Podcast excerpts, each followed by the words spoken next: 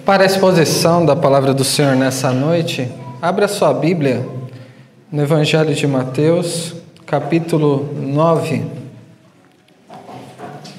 E eu farei a leitura a partir do versículo 35. Evangelho de Mateus, capítulo 9, a partir do versículo 35. E diz assim a palavra do nosso Deus. E percorria Jesus todas as cidades e povoados, ensinando nas sinagogas, pregando o evangelho do reino e curando toda sorte de doenças e enfermidades.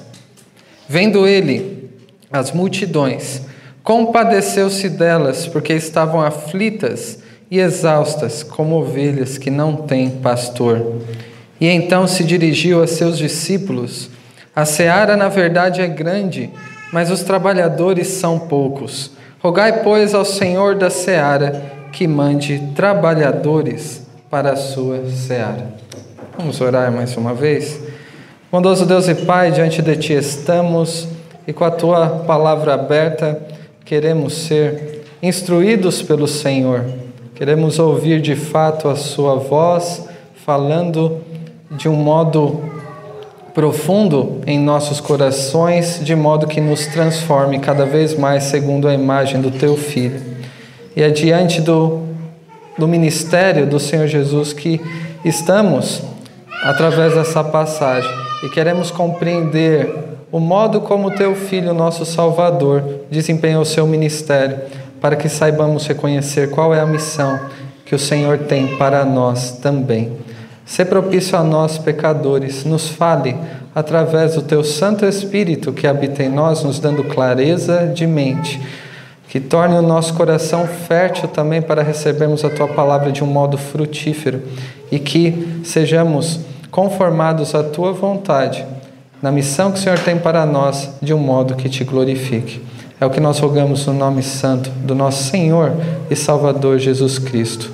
Amém. Meus irmãos, estamos no mês em que é lembrado o aniversário da nossa congregação. Há 17 anos foi iniciado um trabalho aqui e tem sido desenvolvido, então há muita história para contar. Há muito a ser lembrado também sobre a maneira como Deus tem cuidado desta igreja aqui neste bairro. Em tempos felizes, outros nem tanto em meio a tanto trabalho que já foi realizado e diante de tanto trabalho que temos à nossa frente para realizarmos para a honra e glória do Senhor. Por isso que eu creio que este texto nos é oportuno nessa noite, para que respondamos a seguinte pergunta: qual é a missão da igreja? Qual é a missão da igreja aqui do Parque Seleta. Em meio à história da igreja aqui é, colocada pelo Senhor neste bairro, e há irmãos que têm perseverado aqui no Senhor e outros que têm se aproximado pela graça de Deus. Nunca devemos perder de vista sobre qual é a missão que o Senhor tem para nós, como discípulos do Senhor Jesus. Qual é a missão da igreja?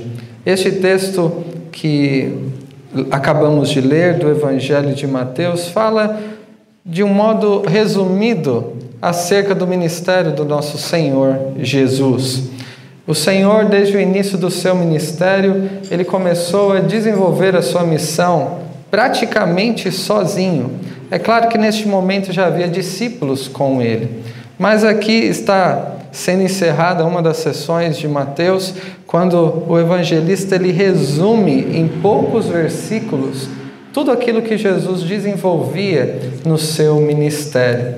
Isso tem um, é, um, uma referência no capítulo 4 sobre o momento em que o Senhor começou a desenvolver o seu ministério. No versículo 17 do capítulo 4, nós lemos que daí por diante, após seu batismo, tentação, Jesus no contexto da Galileia, Jesus passou a pregar e a dizer Arrependei-vos, porque está próximo o reino dos céus. Este era é, o, o conteúdo essencial da sua mensagem. Arrependei-vos, porque está próximo o reino dos céus. João Batista também tinha uma mensagem semelhante, mas quando o ministério do Senhor Jesus começou a crescer, o de João Batista começou a se recolher. Convinha que o Senhor crescesse e que João Batista diminuísse. O, é, o profeta João Batista pôde anunciar: Eis o Cordeiro de Deus que tira o pecado do mundo. E quando Jesus passou a desempenhar o seu ministério, então ele foi recolhido. João Batista ele, ele se é, colocou né, no devido lugar e até morreu, e tudo isso contribuiu para que o ministério, ministério do Senhor Jesus fosse desenvolvido. Depois que ele começou a pregar esta mensagem que acabamos de ver no versículo 17, o Senhor chamou alguns discípulos que vemos na sequência. E Jesus chama Simão, Pedro, André, Tiago e João. Alguns discípulos que foram chamados o acompanhavam. E o que, que eles tiveram oportunidade de ouvir e observar? Nos capítulos 5 a 7, nós vemos o que eles aprenderam com o Sermão do Monte. Nos capítulos 8 a 9, nós vemos a maneira como o Senhor Jesus demonstrou a sua autoridade sobre doenças, enfermidades, sobre a própria natureza, sobre é, até mesmo o pecado, perdoando pecados. Então nós vemos aqui a maneira como o Senhor Jesus desempenhava a sua missão. Esta foi a missão concedida pelo Pai ao Senhor Jesus. E quando chegamos no capítulo 9, o evangelista Mateus nos resume como o Senhor se dedicava àquela missão. Em primeiro lugar, quero destacar o que vemos nessa passagem do texto da exposição nessa noite, voltando para Mateus 9. O versículo 35 resume o que o Senhor Jesus fazia, trata sobre a dedicação do Senhor à missão. E o que ele fazia? O versículo 35 diz: E percorria Jesus todas as cidades e povoados, ensinando nas sinagogas, pregando o evangelho do reino e curando toda sorte de doenças e enfermidades. O que o Senhor fazia?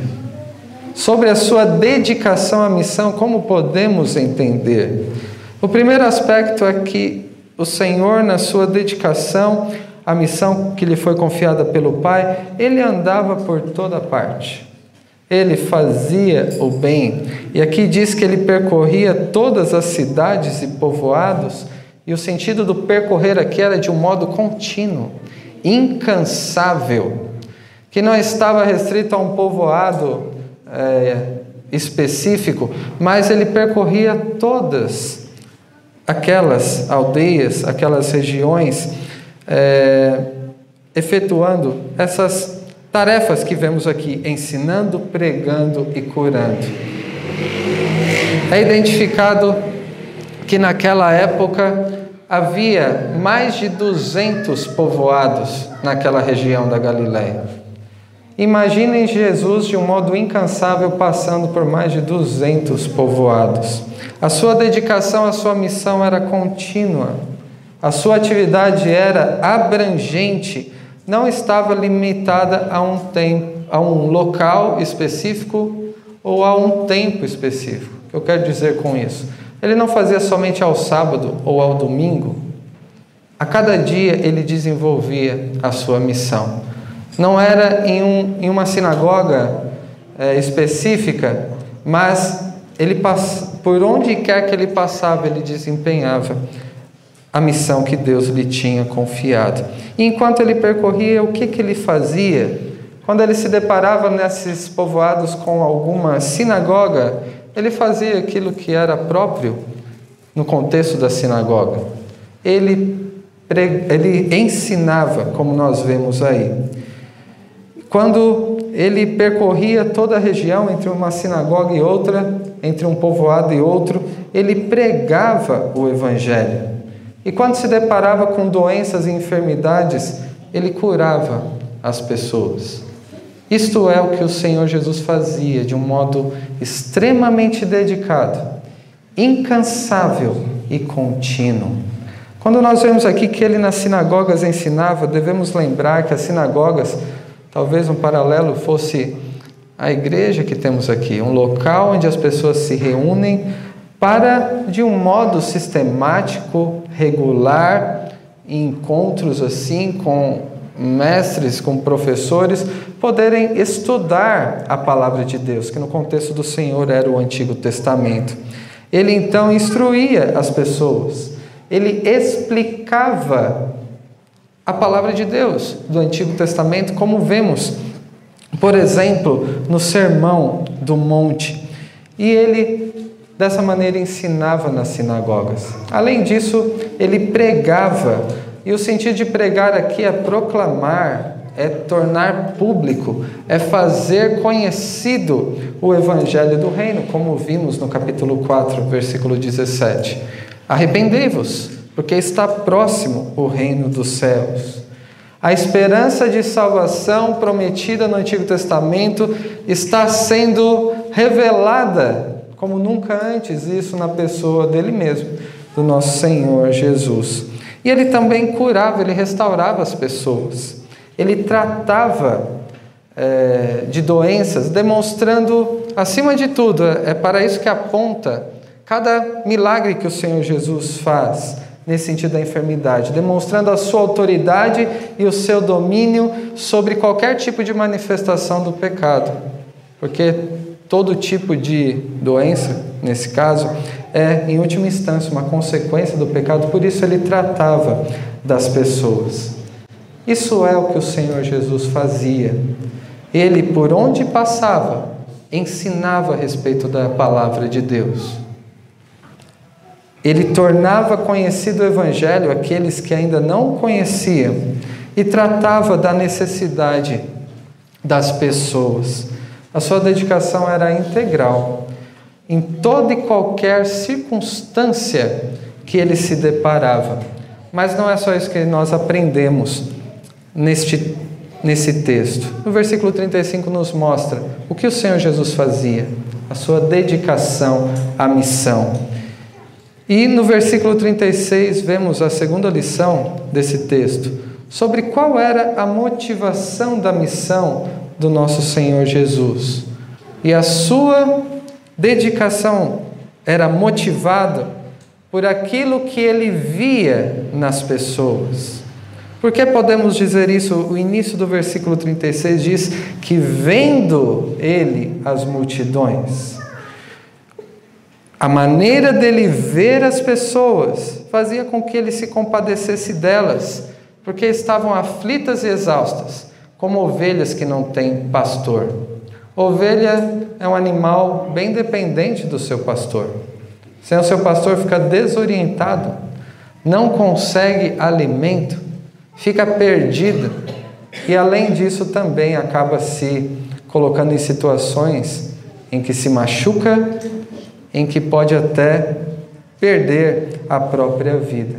E nessa passagem aqui que ilustra é, dessa maneira do cuidar de um pastor com as suas ovelhas, nós vemos a dedicação do Senhor à sua missão, que era baseado na maneira como ele via as pessoas. Ele via as pessoas de uma maneira que ele não poderia fazer outra coisa, a não ser demonstrar compaixão por elas. Esse termo compadeceu-se delas, na língua grega, significa ser movido profundamente pela situação em que as pessoas se encontravam.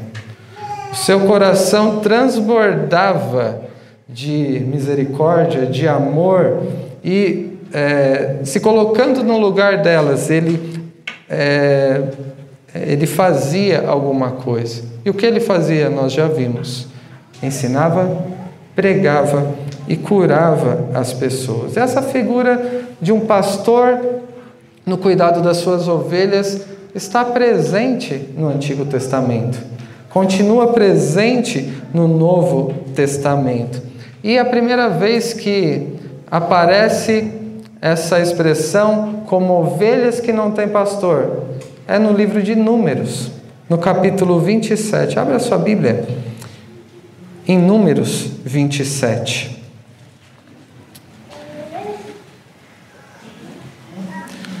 Números, que é o quarto livro da Bíblia, que narra a peregrinação dos hebreus após a libertação do Egito no deserto, quando eles estavam sendo conduzidos até a terra prometida. E nesse momento do livro de Números, Moisés demonstra uma preocupação com um sucessor que ele sabia, ele ficou sabendo que ele não entraria na terra prometida e ele morreria. Versículo 12 de Números 27 diz: Depois disse o Senhor a Moisés: Sobe a este monte, Abarim, e vê a terra que dei aos filhos de Israel. E tendo-a visto, serás recolhido também ao teu povo, assim como foi teu irmão Arão. Porquanto no deserto dizem na contenda da congregação.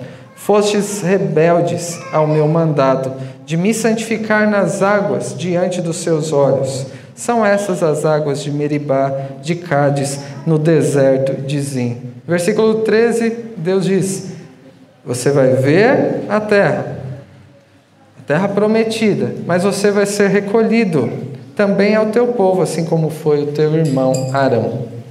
Isso significava que ele iria morrer e que não entraria na terra prometida.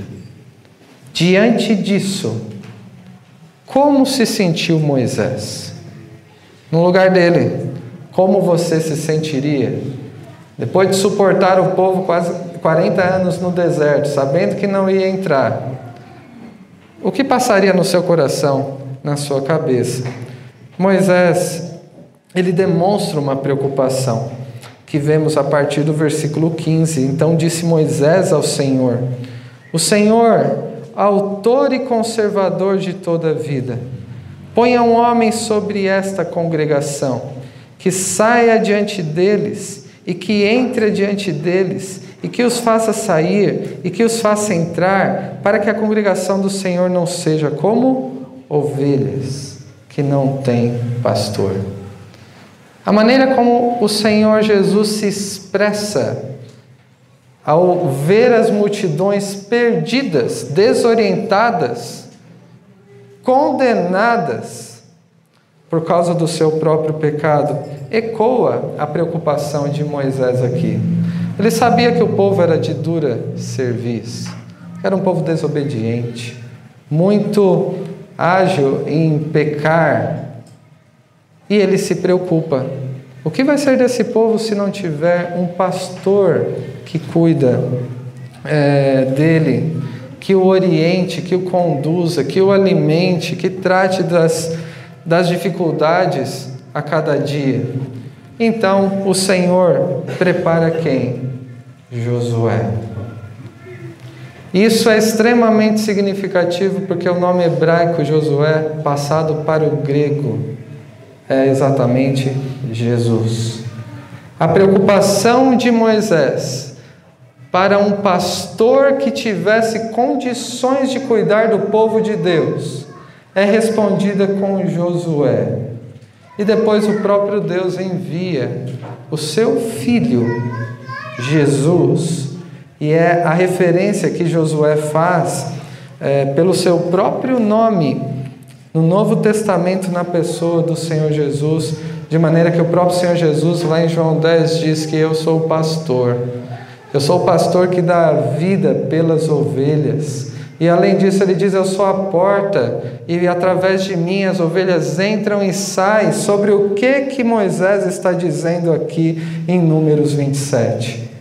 Pedindo para que Deus colocasse alguém que pudesse pastorear o seu rebanho de modo que eles pudessem sair e entrar. É uma referência bem explícita aqui ao próprio Senhor Jesus no contexto geral das Escrituras. Mas o Senhor ainda amplia aquilo que ele faria ao ser ele mesmo a pastorear as suas ovelhas. E esse outro texto está no livro de Ezequiel, no capítulo 34 Quando nós lemos a partir do versículo 11, porque assim diz o Senhor Deus: Eis que eu mesmo procurarei as minhas ovelhas e a buscarei. Como o pastor busca o seu rebanho no dia em que encontra ovelhas dispersas, assim buscarei as minhas ovelhas. Livrá-las-ei de todos os lugares para onde foram espalhadas no dia de nuvens e de escuridão. Tirá-las-ei dos povos e as congregarei dos diversos países e as introduzirei na sua terra. Apacentá-las-ei nos montes de Israel, junto às correntes e em todos os lugares habitados da terra. Apacentá-las-ei de bons pastos e nos altos montes de Israel será a sua pastagem. Deitar-se-ão ali em boa pastagem e terão pastos bons nos montes de Israel. Eu mesmo apacentarei as minhas ovelhas e as farei repousar, diz o Senhor Deus. A perdida buscarei, a desgarrada tornarei a trazer, a quebrada ligarei, e a enferma fortalecerei, mas a gorda e a forte destruirei, apacentá-las-ei com justiça. Deus diz que Ele mesmo seria o pastor que iria buscar as suas ovelhas perdidas. Ele mesmo alimentaria as suas ovelhas fracas e ele mesmo cuidaria das enfermas. E não é por acaso que o resumo do ministério do Senhor Jesus foi que ele, através do seu ensino, ele alimentava as suas ovelhas. Através da proclamação do Evangelho, ele estava buscando as ovelhas perdidas e trazendo para o seu redil. E além disso, através das curas, ele estava tratando das ovelhas perdidas. E por que Jesus fez todas essas coisas? Pela maneira de enxergar as pessoas. E é no seu modo de enxergar, ele se compadecia, ele era movido pelas necessidades das ovelhas. É como se o seu coração transbordando de amor, saltasse para fora em uma atitude para salvar aqueles que estavam perdidos. E nós vemos essa compaixão do Senhor, não somente durante o seu ministério, mas antes mesmo disso. Quando o próprio Deus se dispôs a ser o próprio pastor das ovelhas, e ele se identificou tanto com o pecador, se compadeceu tanto da humanidade, Deus amou o mundo de tal maneira que enviou seu Filho ao mundo para que o mundo fosse salvo por ele. A compaixão foi a ponto do próprio Deus assumir forma humana para que pudesse alimentar através do ensino, para que pudesse proclamar salvação através da sua pregação e para tratar dos necessitados. Mas além disso, nós vemos nos versículos 37 e 38 sobre a grande necessidade da missão.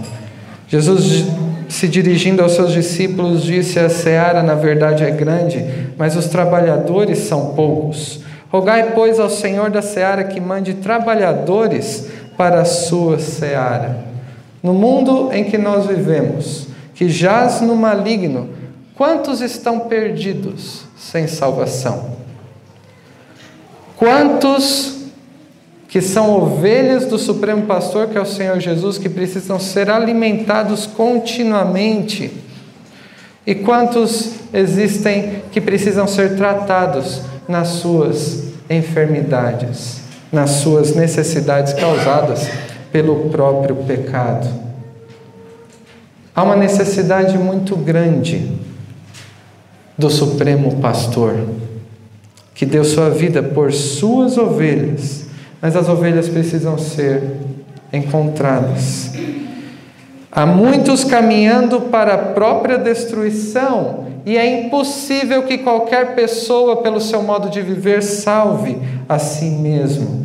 O Senhor está dizendo aqui que a demanda, a necessidade da missão é gigantesca e que exige muitos trabalhadores para essa grande colheita. Além de usar a figura de um pastor em relação às suas ovelhas, ele fala aqui da seara e dos trabalhadores, aqueles que é, colhem é, aquilo que é plantado, que plantam e que o, momento da ceifa já se aproxima. É esta ilustração aqui, é uma grande colheita. E por já estar amadurecendo, e a cada dia que passa, mais se aproxima o dia do retorno de Cristo, a urgência para esse trabalho. Muitos continuam perdidos. Muitos precisam ser alimentados com a palavra de Deus. E muitos precisam ser cuidados pelo Supremo Pastor. O Senhor Jesus, até aqui, ele estava desenvolvendo de um modo é, solitário o seu ministério. Muitos que o acompanhavam eram espectadores, ouviam seu ensino, assistiam tudo o que ele fazia. Mas o Senhor está dizendo que há muito trabalho e poucos trabalhadores. O que fazer diante de tão grande necessidade de de trabalho e quando há poucos trabalhadores. A demanda de trabalho sempre será muito grande. A urgência será a cada dia maior, mas os trabalhadores sempre serão poucos diante de tanta demanda. O próprio Senhor Jesus nos diz o que fazer diante da grande necessidade da missão e de poucos trabalhadores, versículo 38. Rogai, pois, ao Senhor da seara que mande trabalhadores para a sua seara. Diante de tanto trabalho, precisamos rogar a Deus que mande mais trabalhadores, para que possam, juntamente com os que já têm trabalhado, é, trabalhar para o Senhor nessa missão que é a missão da igreja, que é a missão dos discípulos, mas devemos orar nesse sentido. Conscientes do grande trabalho, orar para que Deus supra a necessidade de trabalhadores e que, juntamente conosco, possam trabalhar para o Senhor na seara que não é nossa, mas que é do Senhor. Isso nos leva para o início do capítulo 10 é inevitável que continuemos aqui de algum modo, porque aqui nós vemos sobre o chamado para a missão. A quem o Senhor Jesus chamou? Jesus desempenhava o seu ministério de um modo incansável e dedicado. Sua motivação era seu modo de ver as pessoas, pessoas perdidas, pecadores, caminhando para a própria destruição. E disse que há muito trabalho e poucos trabalhadores, e diz que é necessário que nós oremos nesse sentido, que seus discípulos orem nesse sentido. Então vemos o chamado para a missão e quem ele chamou. Versículo 1 do capítulo 10: Tendo chamado os seus doze discípulos, deu-lhes Jesus autoridade sobre espíritos imundos para os expelir e para curar toda sorte de doenças e enfermidades. Ora, os nomes dos doze apóstolos são estes: primeiro, Simão, por sobrenome Pedro, e André, seu irmão, Tiago, filho de Zebedeu, e João, seu irmão, Filipe, Bartolomeu, Tomé e Mateus, o publicano, Tiago, filho de Alfeu, e Tadeu, Simão, o zelote, e Judas Iscariotes, que foi quem o traiu. Diante de tão grande necessidade da missão, poucos trabalhadores, necessidade de orar, não basta apenas orar. É necessário que pessoas que são chamadas se disponham a fazer o que Jesus fez e a também ensinar o que Jesus ensinou. E aqueles que estavam ouvindo sobre a grande necessidade da missão e nós estamos ouvindo sobre isso hoje. São chamados para que possam também cumprir essa missão que era do Senhor e também ele nos confiou, assim como o Pai confiou ao Senhor Jesus. A missão dos apóstolos foi naquele primeiro momento ser as primeiras pedras do edifício que é a igreja, cuja pedra angular é o próprio Senhor Jesus, que dá todo o sustento para a igreja. Estamos falando sobre a missão da igreja. E os doze que são apresentados aqui por Mateus, que essa lista também está presente no Evangelho de Marcos, em Lucas e no livro de Atos, nós sempre vemos Pedro sendo o primeiro. Ele foi alguém chamado para apacentar as ovelhas de Cristo naquele momento inicial da igreja, que vemos no livro de Atos. Ele foi um líder da igreja. E o último é sempre Judas, que traiu ao Senhor. E o que você conhece sobre cada um desses apóstolos? Você conhece bastante? Daria para escrever uma biografia de cada um destes apóstolos? Ou pouco sabemos sobre eles? Podemos dizer que o que sabemos sobre eles nos é suficiente. Sabemos que eles foram chamados para trabalharem na seara do Senhor.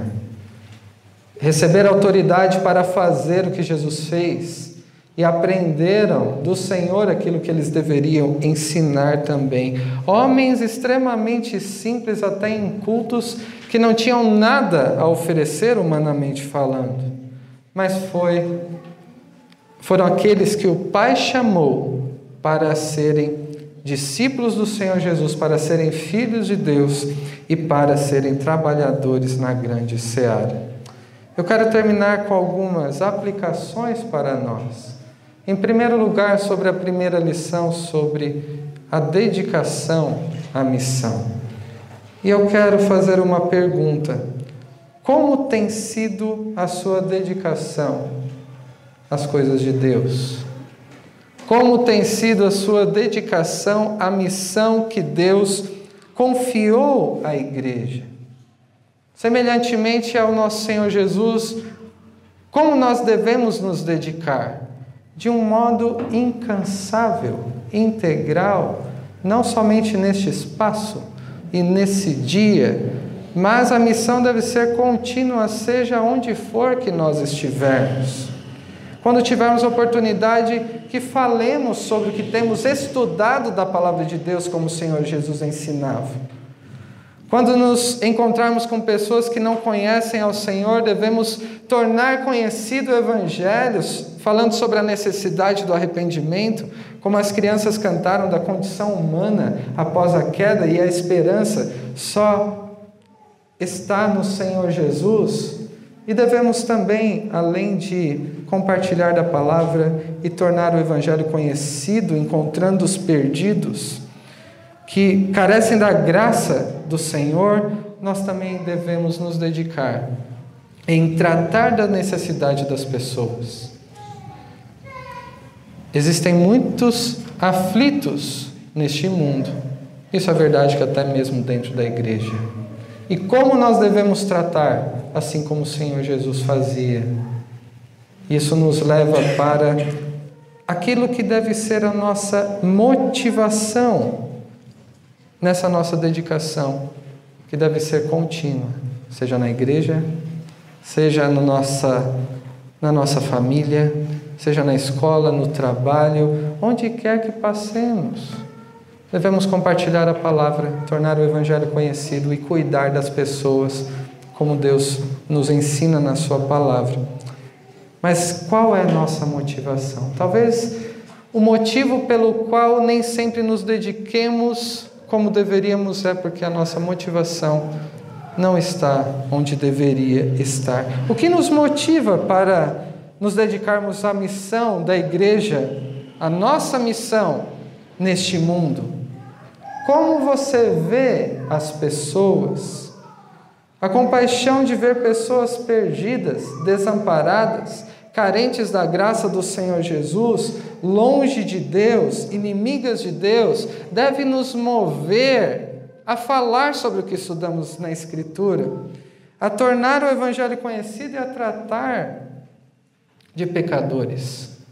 A motivação deve proceder da maneira como vemos as pessoas, de acordo com o que elas de fato são pecadoras perdidas, carentes da graça, E não só falta ser salvo. Alguém que é tão bom e só falta ser salvo, na verdade, continua totalmente perdido. Essa é a perspectiva bíblica que nos move a compaixão para que falemos o Evangelho e que haja esperança de salvação. Então, nossa motivação, nossa compaixão procede do modo coerente com a palavra de Deus, de vermos as pessoas e compadecendo-nos dos perdidos, dos aflitos, nossa, nosso coração deve transbordar em ações de graça e misericórdia, assim com o Senhor.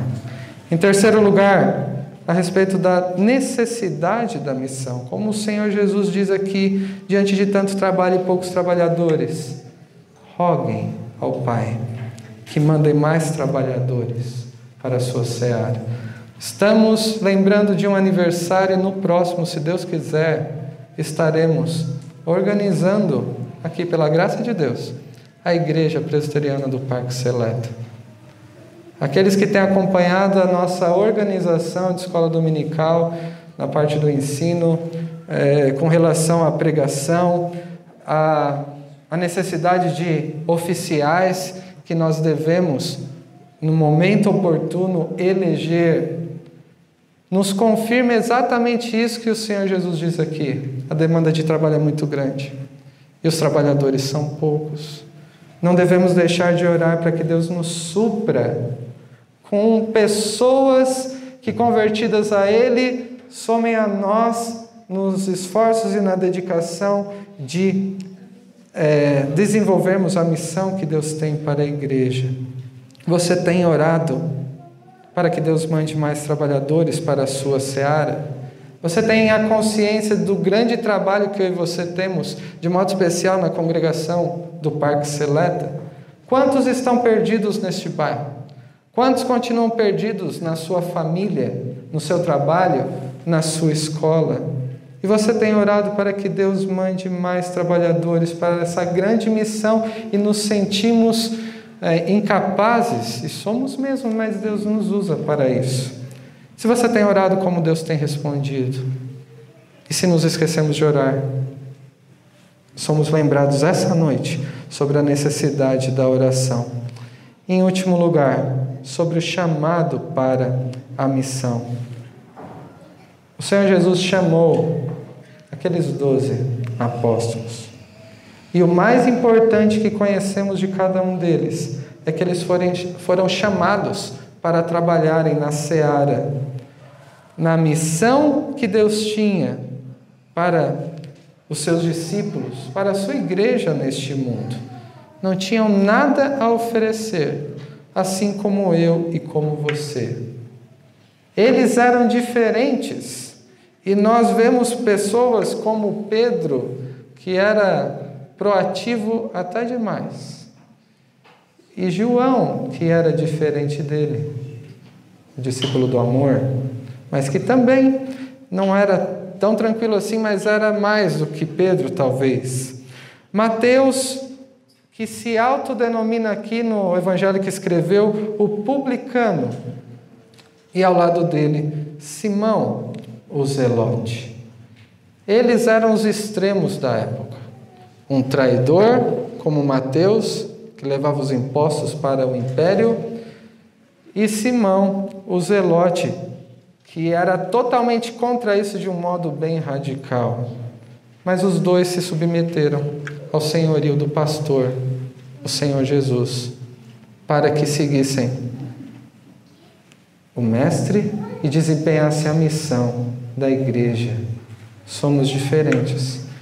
Muitos discípulos aqui reunidos mas com uma missão que nos foi confiada pelo nosso Supremo Pastor, o Senhor Jesus.